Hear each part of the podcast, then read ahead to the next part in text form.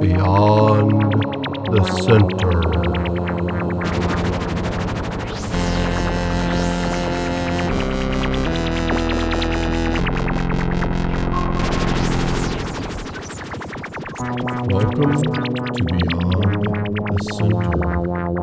Short stories from beyond perceived reality.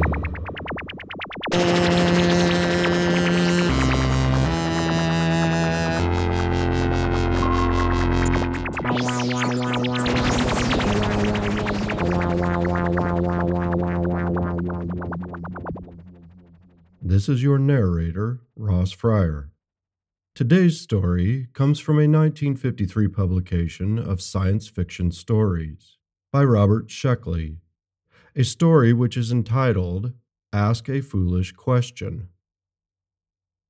Answer was built to last as long as was necessary, which was quite long, as some races judge time, and not long at all, according to others. But to Answerer, it was just long enough.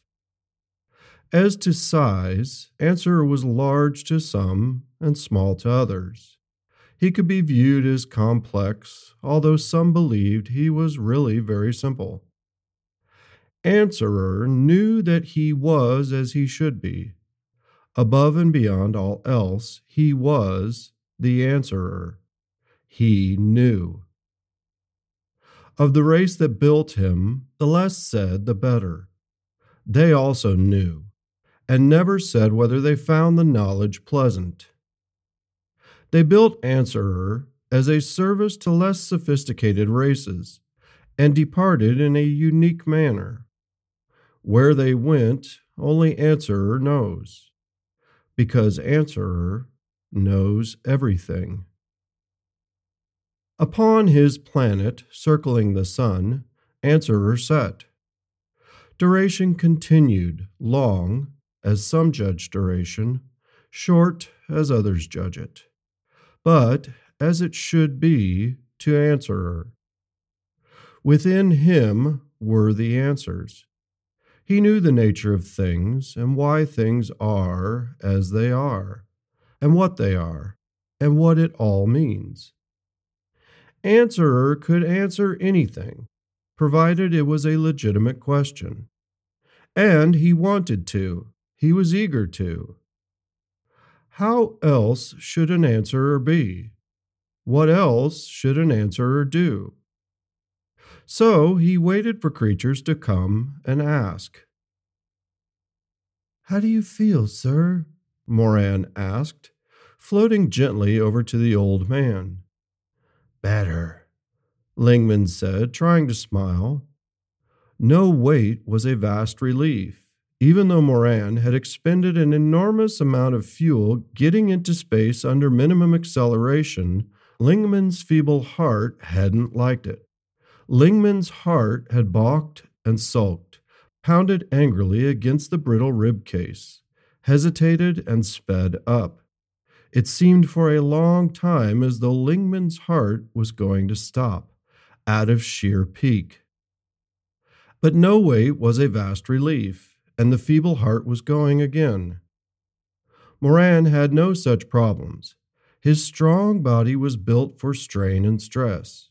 He wouldn't experience them on this trip, not if he expected old Lingman to live. I'm going to live, Lingman muttered, in answer to the unspoken question.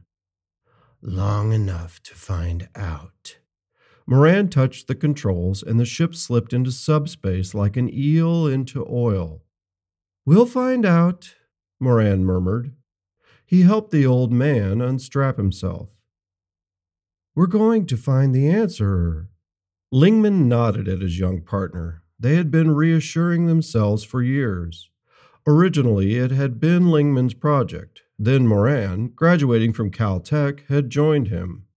Together, they had traced the rumors across the solar system. the legends of an ancient humanoid race who had known the answer to all things, and who had built Answerer and departed. Think of it, Moran said, the answer to everything. A physicist, Moran had many questions to ask Answerer.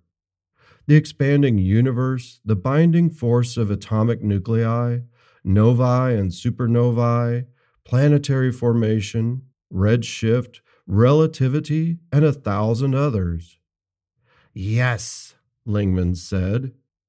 He pulled himself to the vision plate and looked out on the bleak prairie of the illusory subspace. He was a biologist and an old man. He had two questions What is life? What is death? After a particularly long period of hunting purple, Lek and his friends gathered to talk.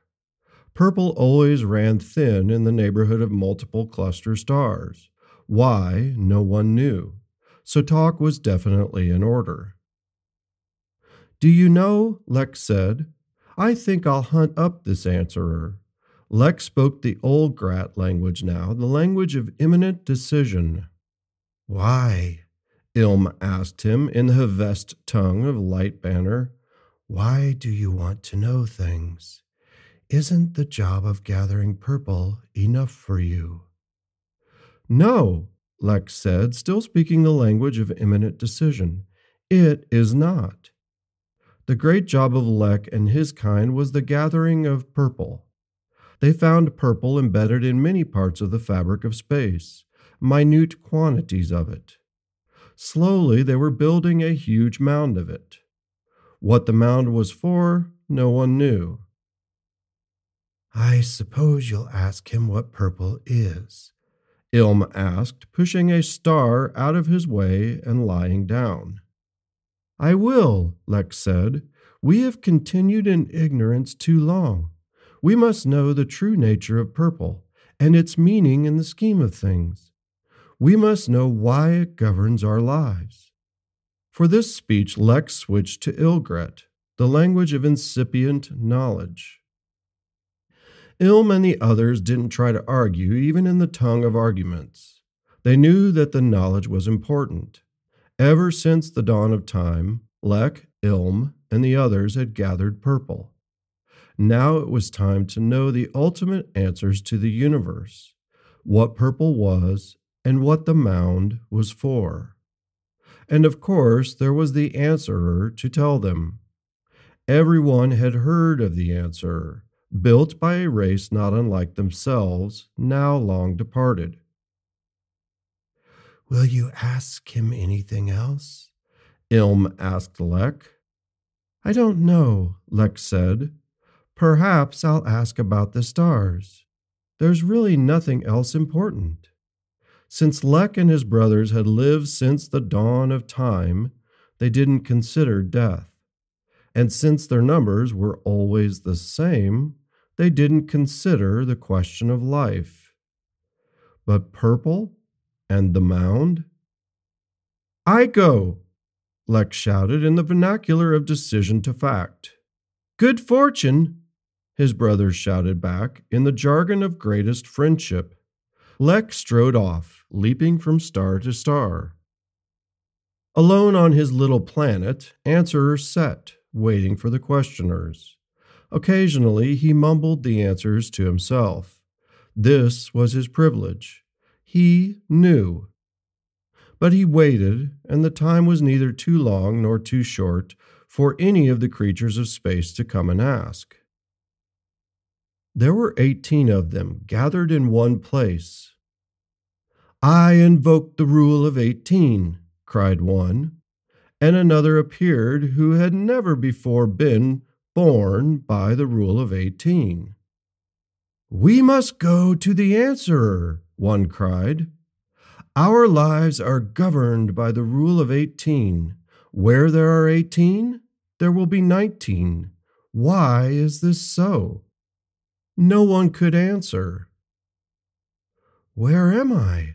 asked the newborn 19th. One took him aside for instruction. That left 17. a stable number.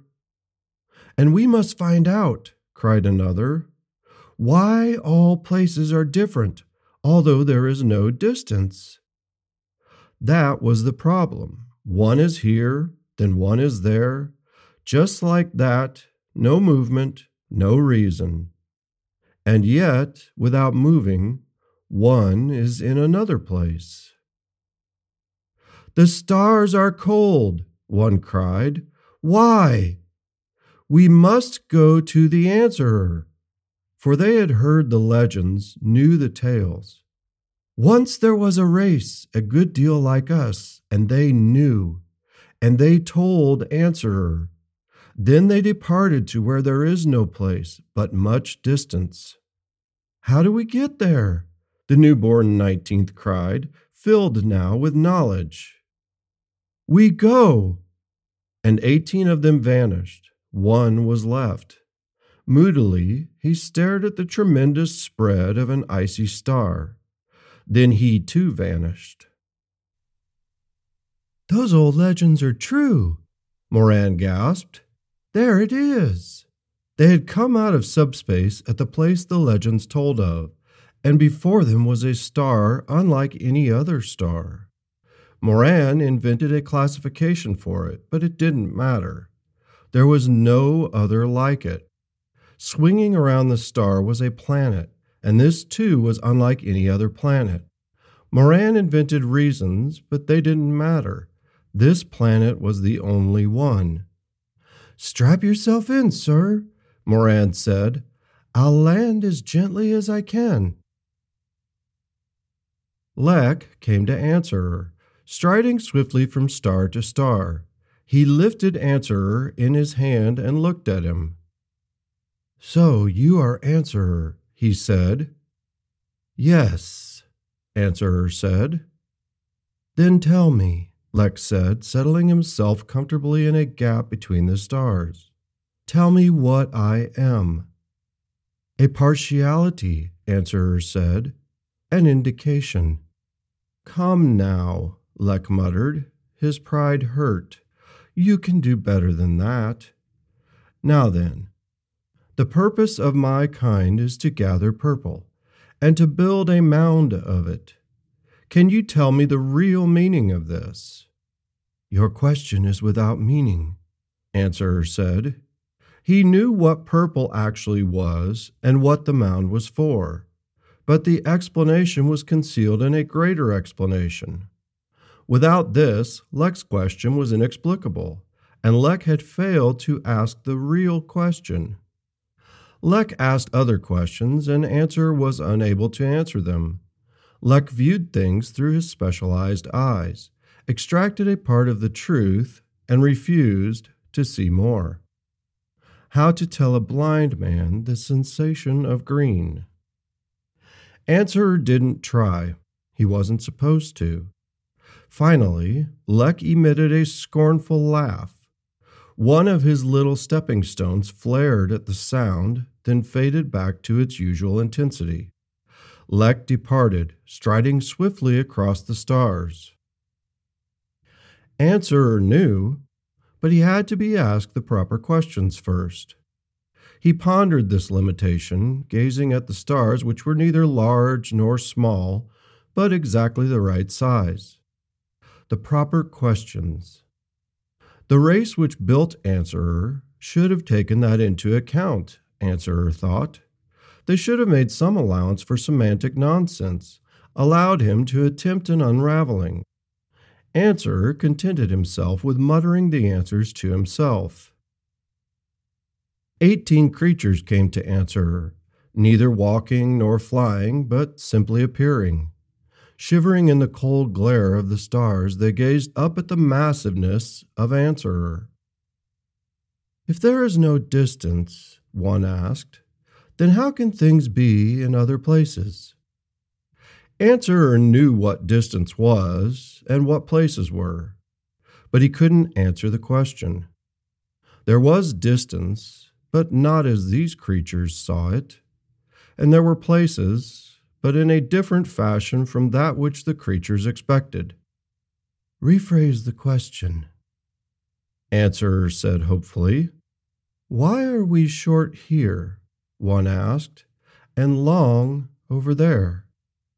Why are we fat over there and short here? Why are the stars cold? Answerer knew all things. He knew why stars were cold, but he couldn't explain it in terms of stars or coldness. Why? Another asked. Is there a rule of 18? Why, when 18 gather, is another produced? But of course, the answer was part of another, greater question, which hadn't been asked.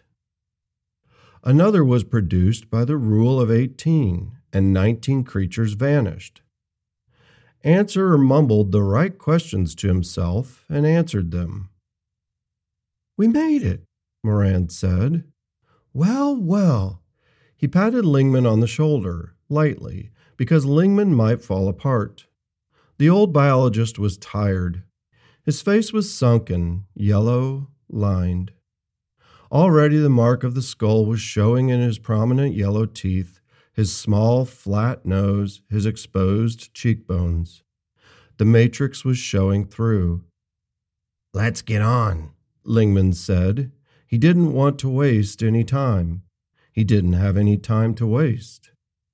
Helmeted, they walked along the little path. Not so fast, Lingman murmured. Right, Moran said. They walked together along the dark path of the planet that was different from all other planets, soaring alone around a sun different from all other suns. Up here, Moran said.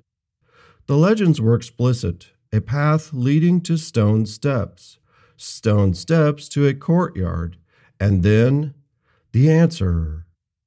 To them, answerer looked like a white screen set in a wall. To their eyes, answer was very simple. Lingman clasped his shaking hands together. This was the culmination of a lifetime's work, financing, arguing, ferreting bits of legend, ending here, now. Remember, he said to Moran, we will be shocked. The truth will be like nothing we have imagined. I'm ready, Moran said, his eyes rapturous. Very well. Answer, Lingman said in his thin little voice.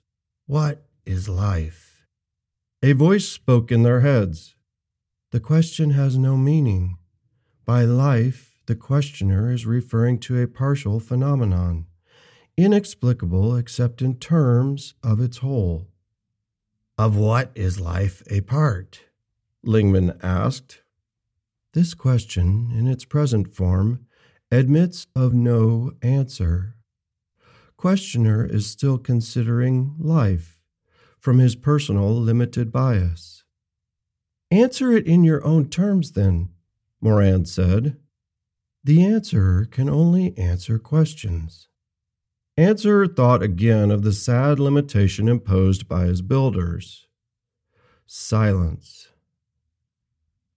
Is the universe expanding? Moran asked confidently. Expansion is a term inapplicable to the situation. Universe, as the questioner views it, is an illusory concept. Can you tell us anything?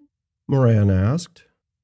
I can answer any valid question concerning the nature of things. The two men looked at each other.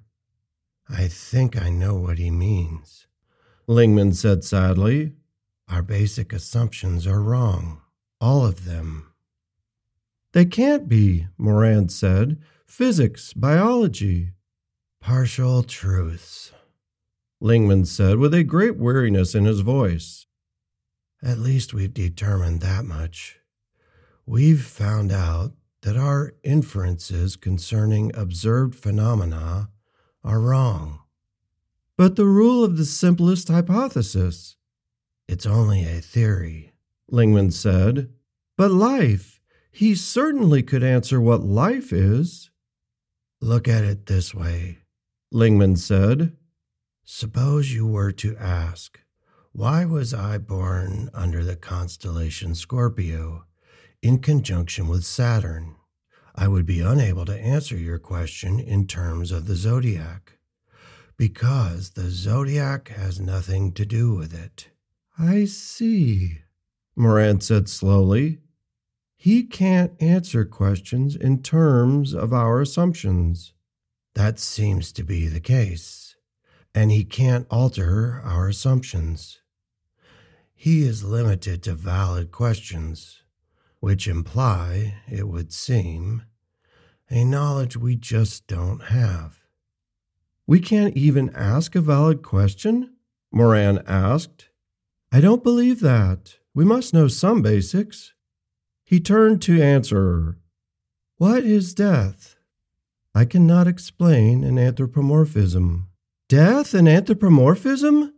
Moran said, and Lingman turned quickly.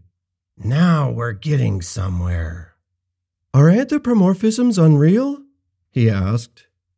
Anthropomorphisms may be classified tentatively as A. False truths, or B. Partial truths in terms of a partial situation. Which is applicable here? Both. That was the closest they got. Moran was unable to draw any more from Answerer.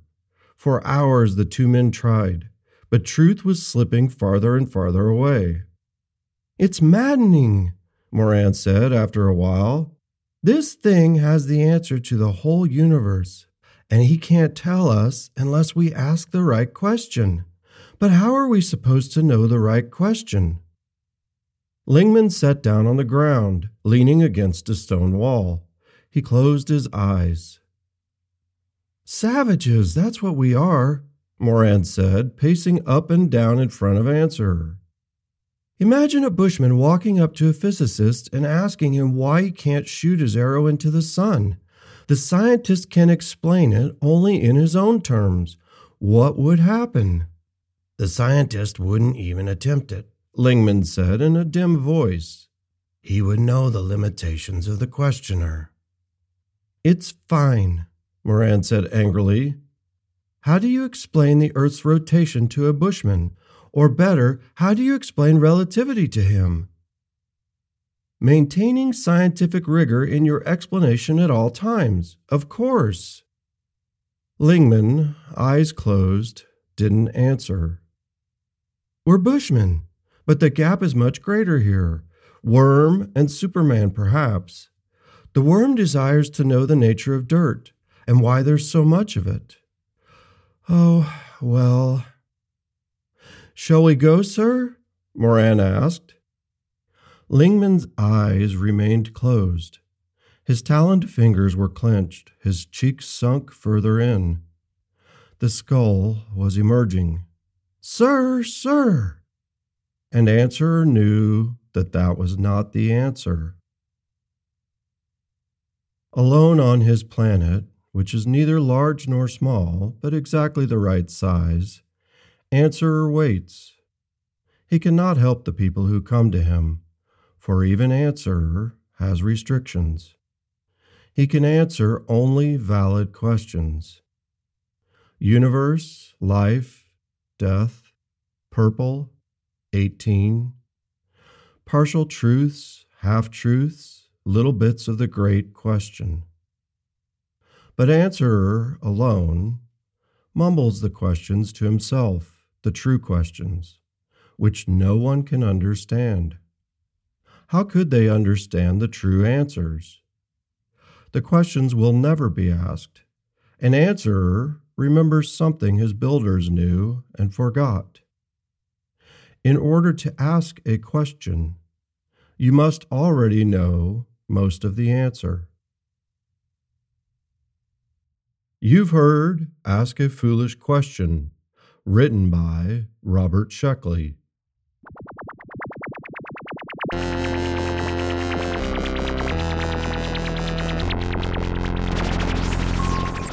This is Ross Fryer, narrator and producer of Beyond the Center.